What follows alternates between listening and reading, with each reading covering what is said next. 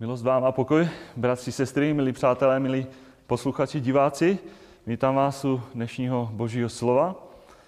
A jak je úžasné, že můžeme i tímto způsobem být při božím slově. Víte, uvědomuji si jednu věc, je tady určitý nebezpečí, který hrozí nám všem, že si člověk tak lehce zvykne na to nemít to osobní obecenství božího lidu, být účastní bohoslužby a někdy je to pohodlnější zůstat doma, pustit si video, kež by nám to nebylo eh, tím, co je nám příjemné, ale kež bychom toužili po tom obecenství být tady společně eh, v obecenství, modlit se společně, přistupovat k stolu páně, kež bychom si ne, nezvykli a kež pán dá opět tu příležitost být společně eh, fyzicky u jeho slova. Ale přesto jsem Bohu vděčný za aspoň tuto příležitost, že můžeme eh, takto společně trávit čas, sytit se Božím slovem, tím duchovním chlebem. A dnešní text Božího slova, který chceme a budeme, nad kterým budeme společně, věřím, přemýšlet, bude eh, ze starozákonního, starozákonní pasáže. A tentokrát otevřeme text z prvního Samuela, a budu číst ten 15. Eh, 15. kapitolu několik veršů. Tedy jestli máte před sebou Boží slovo, tak otevřte se mnou, spolu budeme číst z první Samuelovi eh, v té 15. kapitoli těch několik veršů. A tak ve jménu páně čteme toto slovo. Samuel řekl Saulovi, mě hospodin poslal, abych tě pomazal za krále nad jeho lidem, nad Izraelem. Nyní tedy uposlechni hospodinova slova. Toto praví hospodin zástupů. Všímal jsem si toho, co učinili Amálekovci Izraeli, jak se mu postavili do cesty, když táhli z Egypta. Nyní jdi. Pobí Amálekovce a zasvět zkáze všechno, co jim patří. Neměj s nimi soucit, ale usmrť muže i ženy, děti i kojence, bíky i ovce, velbloudy i osly. Saul tedy svolal lid a spočítal ho Telájimu 200 tisíc pěšáků a 10 tisíc judských mužů. Pak Saul přitáhl k amáleckému městu a číhal u, v údolí. A Saul řekl Kenícům, jděte, stáhněte se a odejděte od Amálekovců, ať vás nesmetu spolu s nimi. Vy jste prokázali milosedenství všem synům Izraele, když táhl z Egypta. Kenejci se tedy od Amálekovců stáhli. Saul pak pobíjel Amálekovce od Chavílu až Šuru, který je směrem k Egyptu. Amáleckého krále Agaga chytl živého, ale všechen lid zasvětil zkáze ostřím meče. Saul a lid měl soucit s Agagem a nejlepší kusy ovcí a vykrmený bíky sjehnati a se vším, co bylo hodnotné, a nechali je zasvětit zkáze. Nechtěli je zasvětit zkáze. Zasvětili zkáze všechno opovržené a bezcené. Tolik zčení Božího slova, skloňme se k modlitbě. Hospodine Bože náš, děkujeme ti za to, že můžeme i dnes takto společně číst tvé slovo a rozjímat nad ním a tak prosím požehnej každému z nás. Děkujeme ti za to, že nám dáváš milost, že můžeme být aspoň takto zprostředkovaně u tvého slova, naslouchat, být pozbuzování, potěšování, oslování i napomínání. Pane, ty víš, co potřebujeme dnešního dne. A tak sklon se ke každému z nás. Ty víš, čím kdo každý z nás prochází. Jak mnohy máme mnohé otázky, srdci a nevíme odpovědi a věříme, že tvé slovo dává odpovědi na všechno. A tak požehnej, požehnej mě, požehnej svému slovu, požehnej tomu správnému výkladu tvého slova i nám, který budeme poslouchat, aby, aby bylo na tvoji slávu. Zjev se nám, oslav se a vyvíj se skrze svaté slovo v Pánu Ježíši Kristu, našem Pánu a Spasiteli. Amen. Dnešním čteném textu Věřím, eh, když jsme byli pozorní, posluchači, tak eh, jsme se dostali do oddílu písma, kde se nacházíme právě eh, v takovém rozhovoru proroka Samuele a prvního izraelského krále Saula. Tedy boží prorok Samuel, jak jsme četli, připomíná králi Saulovi právě tu událost, že to byl Bůh, který si použil právě tohoto proroka, aby pomazal krále nad Izraelem. Konkrétně, jak to se událo, to můžeme pochopitelně číst v jiných pasážích, pak, když máme Boží slovo, možná za domácí úkol pro samostudium, první Samuelovi, 9. 10. kapitola o tom jasně mluví, jakým způsobem Bůh vedl Saula, ještě tehdy ne krále nad Izraelem, a jak vedl Bůh proroka Samuele. A víte, takovéto pomazání olejem a vůbec pomazání olejem za krále bylo v podstatě důležité, protože šlo o, můžeme říct, takový viditelný úkon. A přesto všechno sobě eh, mělo i ten duchovní rozměr.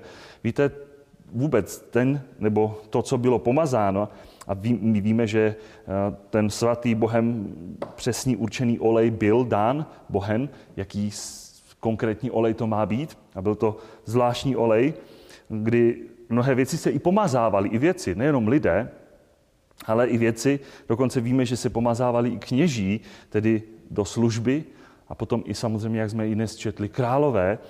A to nebyl běžný olem, kterým by se mohl mazat kdokoliv. A dokonce i nebylo běžné, aby se mazal člověk přímo na tělo. To všechno pomazání bylo proto, aby Bohem, jak fyzicky, věřím, tak i duchovně, byly mnohdy, ať už ty věci, které byly pomazány, nebo ty lidé, kteří byli pomazáni, aby byli odděleni k té přesné, vymezené službě na boží slávu. A tak to i bylo i mnohdy u věcí, a tak to bylo mnohdy ať už u kněží, nebo u samotného krále v té dané službě na boží slávu. A Bůh právě skrze tohoto proroka Samuele tedy potvrdil, že to byl on, Bůh hospodin, který poslal svého proroka, aby pomazal Saula, tehdy ještě mnohdy neznámého, a aby byl králem nad jeho lidem, Izraelem. A vlastně proto prorok přichází k němu a jak jsme to i četli ve stejné autoritě, aby mu připomněl a dal mu své slovo. Tedy Bůh dává králi Saulovi své jasné slovo. A v našem textu jsme četli, že co konkrétně Bůh říká svému povolanému, pomazanému služebníku, králi Saulovi. Jaká je tedy jeho vůle pro něj. Víte, nemůžu se v tuto chvíli nezastavit s pohledem i do našich řad, když přemýšlíme, jaká je jasná, konkrétní boží vůle. Jak je to s námi v rozpoznávání boží vůle v našem životě? Mnohdy je to v našem životě tak, že nejsme si jistí tou boží vůli. Známe to konkrétně při některých klíčových věcech v našem životě, při různých rozhodnutích a proto, jako věřím, boží děti, máme tu úžasnou výsadu modlitby, že se modlíme, prosíme, hledáme, toužíme po té boží vůli a, a věřím, že chápeme to, že jeho vůle pro naše životy je ta nejlepší. A proto i učil Pán Ježíš Kristus své učedníky, tedy i nás, platí to i pro nás, a, kdy se máme modlit, buď vůle tvá, Buď vůle tvá jako v nebi, tak i na zemi. A my dnes, eh, věřím, nechodíme k nějakým prorokům, který by měli naprosto stejnou autoritu jako Boží slovo. Víte, mnozí si eh, tímto způsobem uzurpují, eh, že mají stejnou autoritu jako Boží slovo. Mnohdy jsou to právě ti falešní proroci, kteří prorokují a nic se neděje. Dnes my nemáme nic jako proroctví. Proroci už v tomto smyslu, jako ve starém zákoně, nejsou, protože my máme vše, co potřebujeme vědět, a to právě skrze neměné, pravdivé Boží slovo, které má dodnes autoritu, je tím neměným slovem, pravdivým Božím slovem. A Bůh nám zjevil všechno to, co potřebujeme. A věřím, že jsou mnohé oblasti, o kterých e, vůbec nemusíme přemýšlet, pochybovat a ptát se eh, Boha, Bože, vůbec na modlitbách, Bože, co je tvoje vůle. Proto my čteme některé texty v Božím slově, které nám jasně zjevují Boží, Boží vůli. Eh, přečnu některé. Eh, například text 1. Petrova 2.13 až dál. Kvůli pánu se podříte každému lidskému zřízení. Ať králi jako svrchovanému vládci a místo držícímu jako těm, kteří jsou od něho posíláni k tomu, aby trestali zločince a uznávali ty, kdo jednají dobře. Neboť taková je boží vůle, vůle boží, abyste dobrým jednáním umlčovali neznalost nerozumných lidí. Jako svobodní a ne jako ti, kteří mají svobodu zaplášť špatností, nýbrž jako otroci boží. A nebo na jiném místě, neboť toto je vůle boží. Vaše posvěcení. Abyste se zdržovali smilstva, aby každý z vás uměl zachovat, zacházet se svou nádobou ve svatosti a úctě. Ne v žádostivé vášni jako pohané, kteří neznají Boha. A nebo na jiném místě čteme, ve všem zdávejte díky, neboť toto je pro vás Boží vůle v Kristu Ježíši. To jsou texty, které jenom krátkosti ukazují, jaká je konkrétní, jasná Boží vůle. A je mnoho dalších věcí, o kterých takto nacházíme v Božím slově přesný popisy. A musíme pak, mnohdy nevíme, a mnohdy musíme pátrat, musíme hledat, prosit, louct, a co je vlastně Boží vůle, ale pak celkově čteme i v Božím slově. Proto nebuďte nerozumní, ale rozumějte, co je pánova vůle. Bůh nám dává poznávat svoji vůli. On nás nenechává v nevědomosti.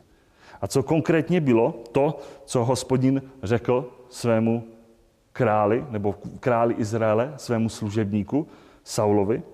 Četli jsme to právě v těch verších 2 až 3. Všímal jsem si toho, co učinil, učinili Amálekovci Izraeli, jak se mu postavili do cesty, když táhl z Egypta. Nyní jdi, pobí Amálekovce, zasvět zkáze všechno, co jim patří. Neměj s nimi soucit, ale usmrť muže, i ženy, děti, i kojence, bíky, i ovce, velbloudy, i osly. Tady vidíme, že hospodin hledí a moc pozorně si všiml právě tu situaci, když procházel boží izraelský lid pouští z Egypta do té zaslíbené země. Narazili právě na Amálekovce a byli to právě oni, kteří se postavili božímu lidu do cesty. A my to můžeme pochopitelně číst eh, v textu Exodu 17. kapitoly 8. a 16. verš.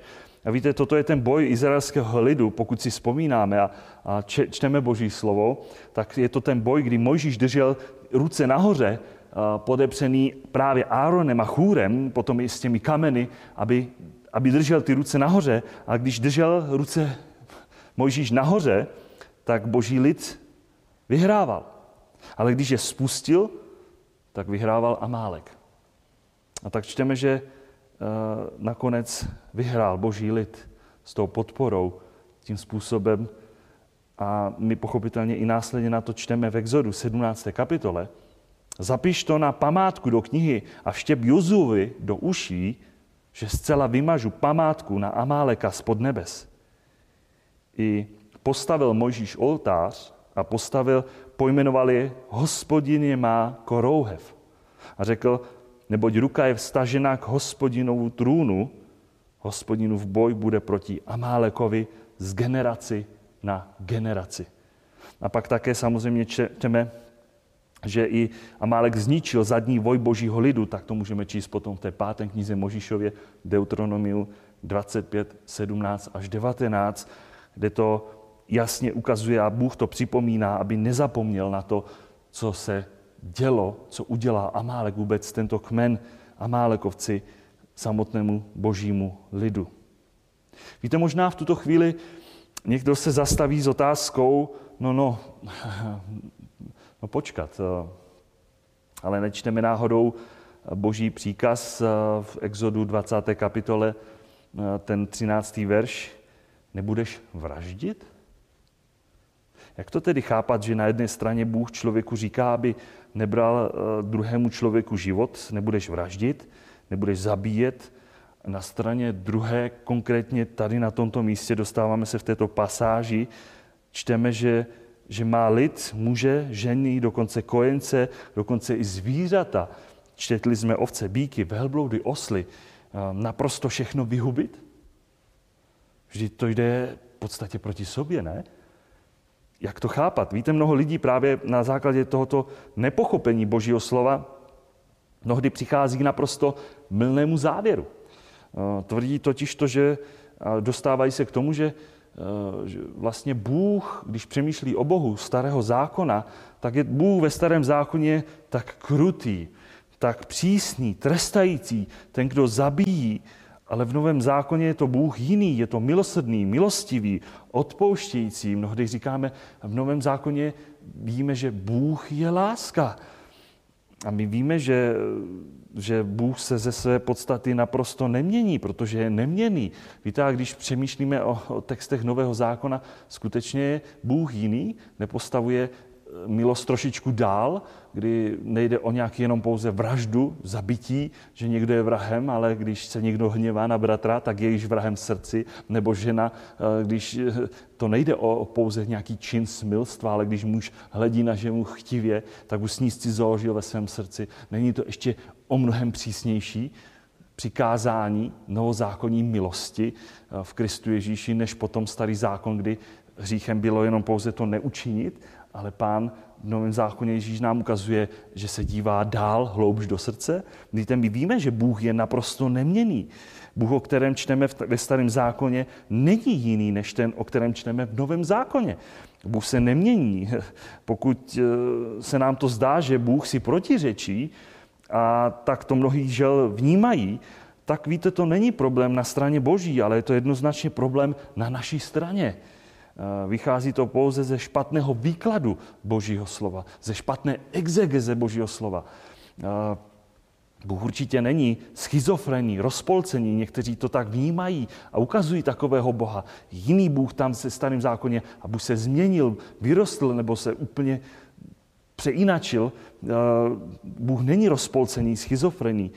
A samozřejmě my nacházíme mnoho textů, které můžou působit proti řečící si ale Bůh si neprotiřečí. My se dostaneme, věřím, i některých jiných pasážích, kdy nám může připadat, že to jde proti sobě, ale jde o správný výklad Božího slova, biblický výklad. Víte, ale když se vrátíme zpět, jak tedy hledět konkrétně na tento text, který máme před sebou, když Bůh tak jasně vede svého, eh, skrze svého služebníka proroka, eh, toho prvního krále k tomu, aby zasvětil zkáze všechno, co patří Amálekovcům.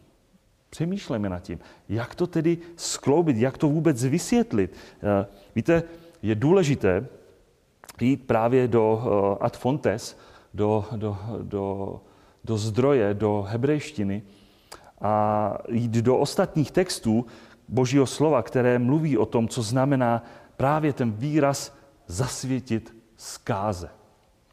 Je to důležité. Pokud uh, jdeme právě do originálních jazyků, to hebrejské slovo v tom základním tvaru je charám, tak nalezneme v textech Starého zákona použité nějakých 52krát. A je možné ho přeložit jako dát do kladby, zaslíbit záhubě, zasvětit zkáze, zničit jako klaté. A v tomto případě to může být město, nebo to může být nějaká země, území. Zasvětit zkáze. A ale může to být také vyhubit jako klaté, a to může být lid nebo pro národ. Zasvětit, zavazovat kledbou. A pokud Bůh něco nebo někoho označí právě tímto slovem charám jako zasvěcené zkáze, Bůh, pokud Bůh označí něco nebo někoho, že je klatý, to je přímo ještě slovo cherem, odvozené od charám, hebrejského slovíčka. To znamená, že to má být naprosto všechno rozstaveno, zničeno, usmrceno, naprosto zlikvidováno. Můžeme říct, zlikvidován každý člověk, pokolení, všechno to, co dýchá. A proč? To je dobrá otázka, protože právě to, co je zasvěceno zkáze a co Bůh označil, právě to je proto, že to je poskvrněné, protože to je naprosto skažené. A to právě je to v souvislosti s tou modlo službou. Což my víme, že před Bohem je ohavnost, že je modloslužba ohavností. A proto pak, když je něco zasvěcené zkáze, nemůže zůstat ve stejném stavu. Proto my čteme i texty, například v Levitiku 3. Možíšově, že i člověk mohl sám něco zasvětit zkáze. 3. Mojžíšova 27, 28 až 29 čtu. Avšak nic zasvěceného zkáze, co někdo zasvětil zkáze pro hospodina, nic z toho, co někdo má, ať člověk zvíře či pole, jeho vlastnictví, nebude moci být prodáno ani vykoupeno. Cokoliv zasvěcené zkáze je nejsvětější věcí pro hospodina, oddělený, prostě zničený. Nikdo z lidí zasvěcený zkáze nebude moci být vykoupen, jistě bude usmrcen. Tam nebyla žádná možnost. A tak, když vidíme, že tady nebyla možnost žádný záchrany, vysvobození, vykoupení člověka, o co více, pokud to sám Bůh označil za zasvěcené zkáze. To tak máme vnímat. V takovém případě hospodin neudělal naprosto žádné ústupky, aby něco vykoupil, zachránil. Naprosto ne. A takovým příkladem toho, kdy člověk vezme právě věci, které jsou Bohem označený tím slovem charám, zasvěcené zkáze, tak tedy klaté, tak čteme právě v Jozue 7. Jestli si vzpomínáte, tak tam čteme o božím jednání, že eh, při jejich eh, střetu, v jejich středu se nacházelo něco, co právě Bůh zasvětil zkáze, co označil jako klaté. A proto boží lid nemohl vyhrávat v boji proti jednomu městu Aj. Jestli si vzpomínáte, Jozue 7 a hospodin je předem varoval. Hlavně se ale chraňte před kladbou a nevykonáte kladbu. Nevezmete z kladby toho, co je prokleté, cherem. Nevys, nevystá, nevystavíte kladbě izraelský tábor. A to neuděláte. Neuvalte na něj zkázu. Jozue 6. kapitola 18. verš jsem četl. A protože Akán tajně vzal a ukryl z věcí, které a my víme přesně ten popis, co vzal a kam to ukryl, které byly právě už Bohem předem zasvěcené zkáze, které byly klaté před hospodinem, tak eh, my čteme, když je vzal tyto věci, tyto zakázané věci, tak sám Akán se stal před Bohem tím, kdo byl sám zasvěcen zkáze kladbě. Víte, a to mělo vliv i na boží lid. A to konkrétně v tom, že, že prohráli, nedokázali vyhrát ten boj v městě Aj. A v kontextu toho oddílu právě Jozue 6. a 7. kapitola pak čteme, jak se to všechno vyřešilo, jakým způsobem eh, byl označen tento muž Achán. Bohem označen a jak on skončil sám i celý jeho dům. Mm, jakou zkázu svým konáním vykonal, eh, vůbec, jak se to projevilo v božím lidu a jakou zkázu svým eh, uvedl Akán na boží lid, tak takovou zkázu uvalil sám hospodin Bůh na něj a na jeho, na jeho potomstvo vůbec, na jeho dům celý. Stal se sám tím, kdo byl zasvěcen zkáze, tím, že vzal něco, co bylo proklaté, co bylo zasvěceno zkáze.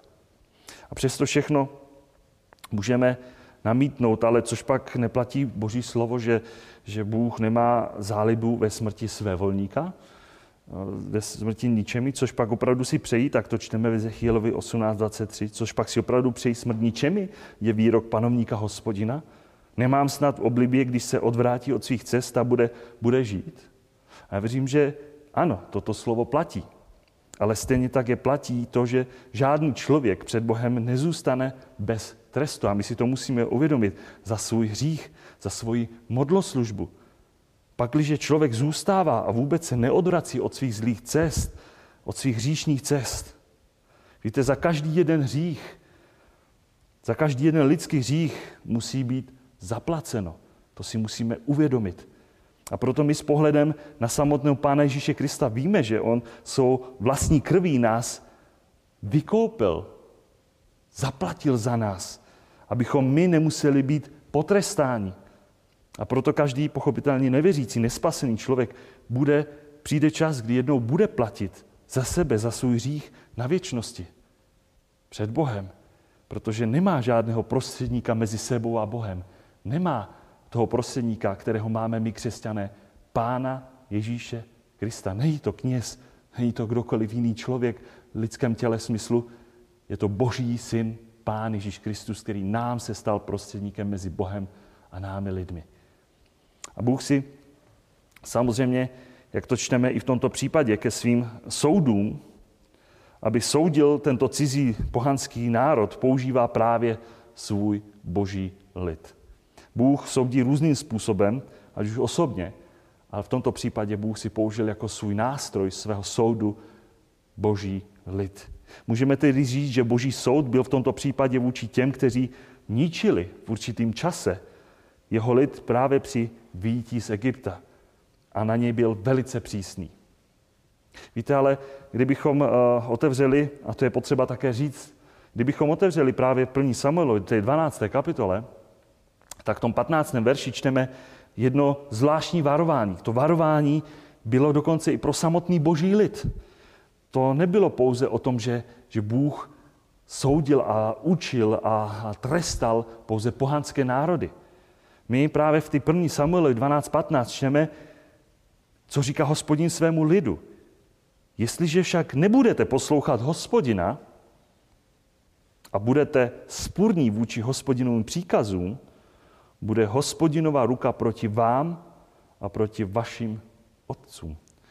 Toto boží varování, jak jsme četli, platilo i pro ně samotné, že pokud by se oni sami jako boží lid odvrátili od hospodinových příkazů, od hospodina samotného, tak to bude právě přesně ta boží ruka, pod kterou se schovávají a mají bezpečí, tak právě jejich hospodinová ruka bude styčena klidně proti svému vlastnímu lidu, že bude vychovávat, soudit, napravovat. Víte, a to právě z Božího slova moc dobře víme, kolikrát a v jakých konkrétních situacích Bůh káral. Bůh dopouštěl mnohé porážky, prohly, utrpení, víme zajetí, dokonce smrt. A mnohdy si používal právě k tomu i cizí pohanské národy, právě jako metlu ve svých rukách, aby takto soudil svůj vlastní lid za jejich neposlušnost vůči němu. A tak vidíme, že nebylo to pouze jednostrané, ale vidíme, že stejně jak Bůh si použil pohanský národ jako svoji metlu pro výchovu Izraele, pro jeho poslušnost, aby ho napravil, stejně tak Bůh si použil jako svoji metlu ve svých rukách, dokonce boží lid, aby soudil spravedlivě i pohanský národy. A tak eh, my jsme potom tedy četli velice jasné, konkrétní pokyny, tedy vedení Boží, co všechno má jeho služebník učinit. A pak jsme také četli, co tedy král Saul učinil. To byl ten čtvrtý a sedmý verš. Saul tedy svolal lid a spočítal ho od Telaimu 200 tisíc pěšáků a 10 tisíc lidských mužů. Pak Saul přitáhl k amáleckému městu a číhal v údolí. Saul řekl Kenícům, jděte, stáhněte se a odejděte od Amálekovců, ať vás nesmetu spolu s nimi. Vy jste prokázali milosedenství všem synům Izraele, když štáhl z Egypta. Keníci se tedy od Amálekovců stáhli. Saul pak pobíjel Amálekovce od Chavíly a Šuru, který je směrem k Egyptu. My vlastně v tomto textu čteme, že král Saul se zachoval v této věci eh, velice pěkně. Všimli jste si? Národu Keníců dal příležitost, aby nebyli smeteni spolu s Amálekem, na, eh, na které se chystal, že Amálecké pobije na základě příkazu božího jednání, vůbec božího eh, vedení. A Keníci, my víme, že to byli v podstatě kočovní Midiánci. A, tak to právě čteme v soudcu 1.16. Synové Kenice, Mojžišova tchána, vytáhli sír a tak dále a tak dále. A my víme, že ty vůbec eh, synové Kenice, Mojžišova tchána, ty byli vůči božímu lidu velice přátelský. A my z božího slova víme, eh, kdo byl v té době, když boží lid táhl z Egypta, vůbec, eh, kdo byl tím midiánským knězem, tchánem božího služebníka Možíše. A možná za domácí úkol eh, najděte si eh, to jméno, jak se jmenuje tchán Možíše. Víte, trochu mi to připomínalo vůbec to jednání krále Saula, podobně jako to čteme v Genesis 18, kde Abraham se přimluvá před hospodinem, že by hospodin nevyhladil ničemu právě spolu se spravedlivým. Spravedlivým Lotem, který byl také na jednom místě, v Sodomě konkrétně. A víme, jakým způsobem Abraham rozmluval s hospodinem. A Bůh chtěl zničit Sodomu. A proto víme, že to byl hospodin, který vysvobodil však spravedlivého Lota. A víme, že byl sužovaný nezřízeným chováním bezuzních lidí, jak to čteme 2. Petrova 7 až 10. Vysvobodil však Lota, sužovaného nezřízením chování bezuzních lidí, nebo tím, co viděl i slyšel ten spravedlivý, když mezi nimi bydlel, těmito bezákonnými skutky mučil den ze dne svou spravedlivou duši. A proto také víme, a my to čteme, že pán umí vysvobodit zbožné ze zkoušky, ale nespravedlivé zachovat pro trest ke dní soudu. A to hlavně ty, kdo jdou za tělem poskrnující žádosti a pohrdají autoritu. Tak, tak to čteme 2. Petrově 7. A tak král Saul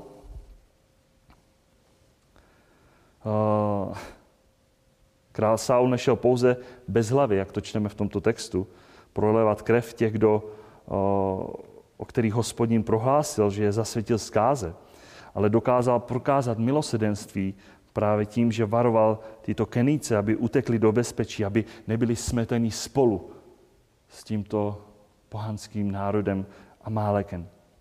Víte, jak je úžasné s pohledem na tohoto krále si uvědomit i tu skutečnost našeho Boha, pána pánu a krále králů, který jedná. Víme, že přestože jsme jako jeho boží lid rozptylení po celém světě a žijeme ve světě, ale nejsme jako svět, nemilujeme svět ani to, co je ve světě a přesto náš nás pán vysvobozuje z těch mnohých zkoušek, a víme, že jednou nás celé plně vysvobodí a ochrání před jeho přicházejícím božím hněvem, který bude na posledním soudu před božím trůnem. Víte, i když každý z nás lidí, a to všichni bez výjimky, se rodíme poskvrnění, hříšní, jsme všichni se narodili jako modloslužebníci, eh, zasluhující si od Boha naprostou zkázu, zničení, soud. Přesto se Bůh ve své milosti rozhodl zachránit ty, kdo vložili svoji celou důvěru v Pána Ježíše Krista, Božího Syna. A tak jsme četli, jaká byla přesto eh, na jednu stranu krásná věc, ale přesto dál čteme, jak tento král Saul, jaká byla vlastně nedůsledná poslušnost. Taková polovičatá poslušnost. My jsme četli amáleckého krále Agaga, chytil živého ale všechen lid zasvětil zkáze ostří meče. Saul a lid měl soucit s Agagem, s nejlepšími kusy ovcí a vykrmenými bíky z jehňaty a se vším, co bylo hodnotné a, nechtěli je zasvětit zkáze. Zasvětili zkáze všechno opovržené a bezcené. Jinými slovy, zničili pouze to, co bylo bezcené a opovržené. Když, si tedy, když jsme si tedy ukázali eh, právě před chvílí na to, co znamená zasvětit zkáze. Když hledí sám třikrát svatý Bůh na to, když něco zasvětí zkáze a teď najednou vidíme, jakým způsobem reagoval, jednal tento král Saul, jak napůl poslechl to, co byl jasný boží příkaz, jasná boží vůle, tak můžeme říct, že to byla nedůsledná poslušnost krále Saula. Bylo to, víte, možná lidsky, tělesně omluvitelné, a můžeme říct, bylo to takové sofistikované, že? Jednání. Jak se zachoval. To, co bylo pro něj, co mělo hodnotu, tak to ušetřil, ale to, co ne, tak to zničil, že? Hmm. Oni sami se stali právě těmi lidmi, vůbec on i lid, který určoval, co je správné a co ne, i když měli jasné boží slovo. A četli jsme o tom, že Saul dokonce měl soucit. Takový byl schovývavý s Agagem, proto ho nezabil. A tady vidíme a čteme v praxi, víte, někdo to možná dnes neskousne, ale tady vidíme v praxi, eh, lidský soucit, takový humanismus, Že člověk je schopen někoho ušetřit, nad kým se Bůh vůbec nesmiloval a neslitoval. A přitom hospodin jasně říká, že se slituje nad kým se slituje a smiluje se nad kým se smiluje.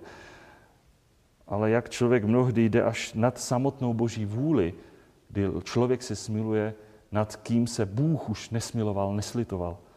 A přitom jsme četli v textu, jak, jestli jste si všimli, tak jestli máte před sebou Boží slovo, tak uh, zabořme, zahleďme se do textu, vůbec do toho třetího verše dnešního oddílu. Jak hospodin už předem varoval krále, že v tomto případě ohledně vůbec Amálekovců, co nemá mít, v té druhé části toho verše čteme, neměj s nimi soucit. Úplně stejné slovo, hebrejské, stejný kořen. Neměj s nimi soucit. A přitom najednou nacházíme krále, který najednou má a lid má s Agagem soucit.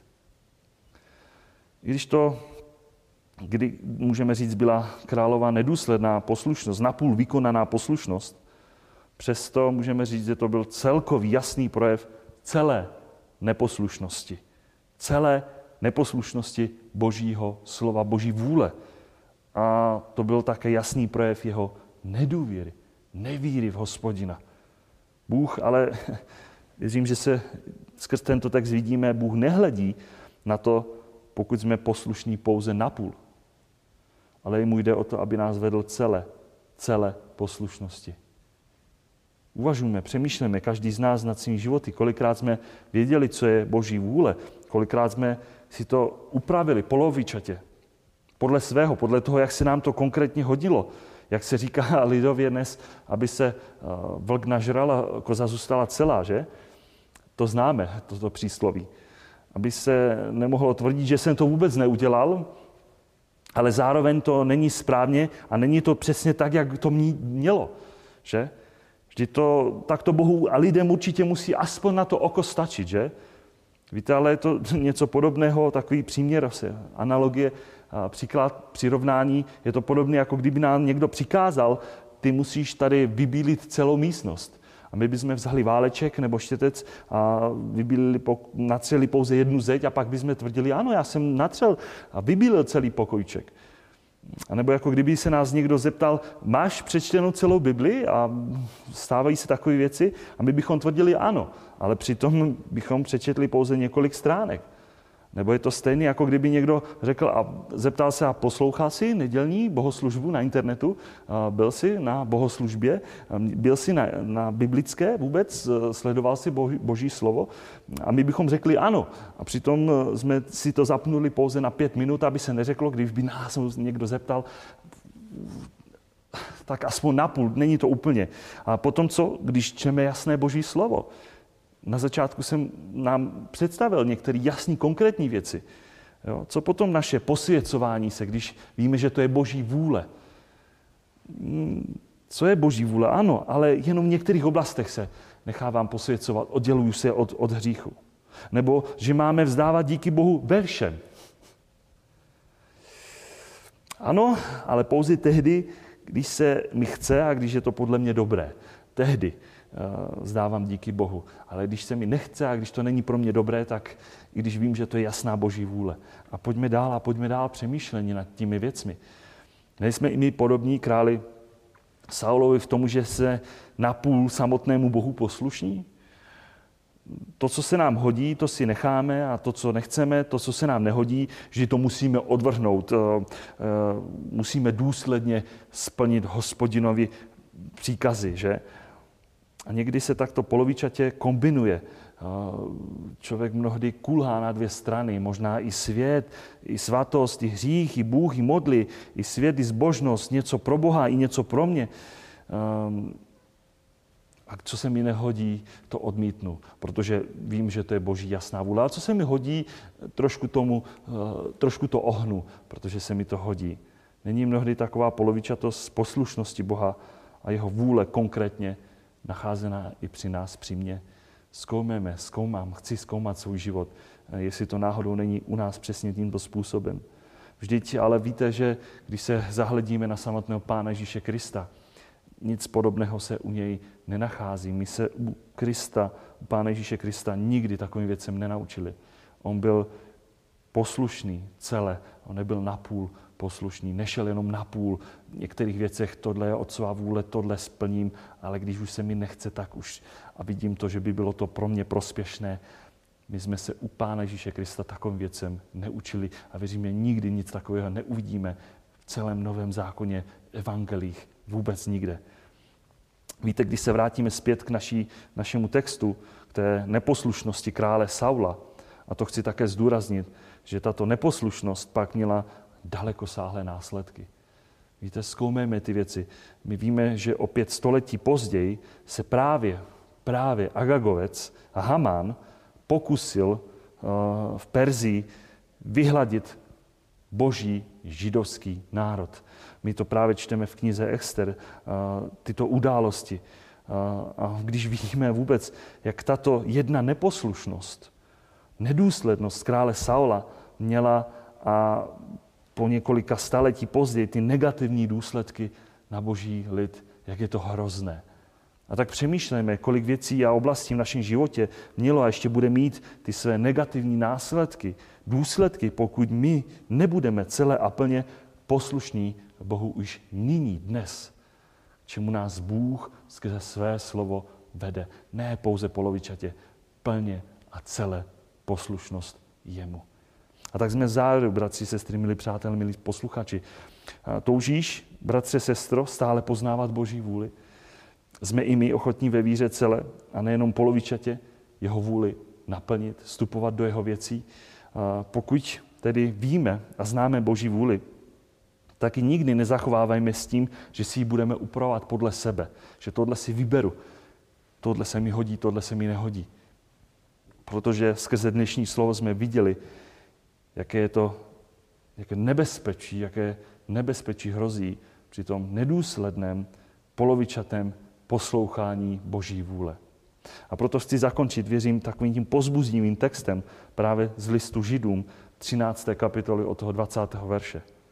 A Bůh pokoje, který vyvedl z mrtvých velkého pastýře ovcí pro krev věčné smlouvy našeho Pána Ježíše Krista, ať vás zdokonalí ve všem dobrém k vykonání jeho vůle. Já doplňuji plně celé jeho vůle. Čině v nás to, co je před ním příjemné. Skrze Ježíše Krista. Jemu buď sláva na věky věků. Amen.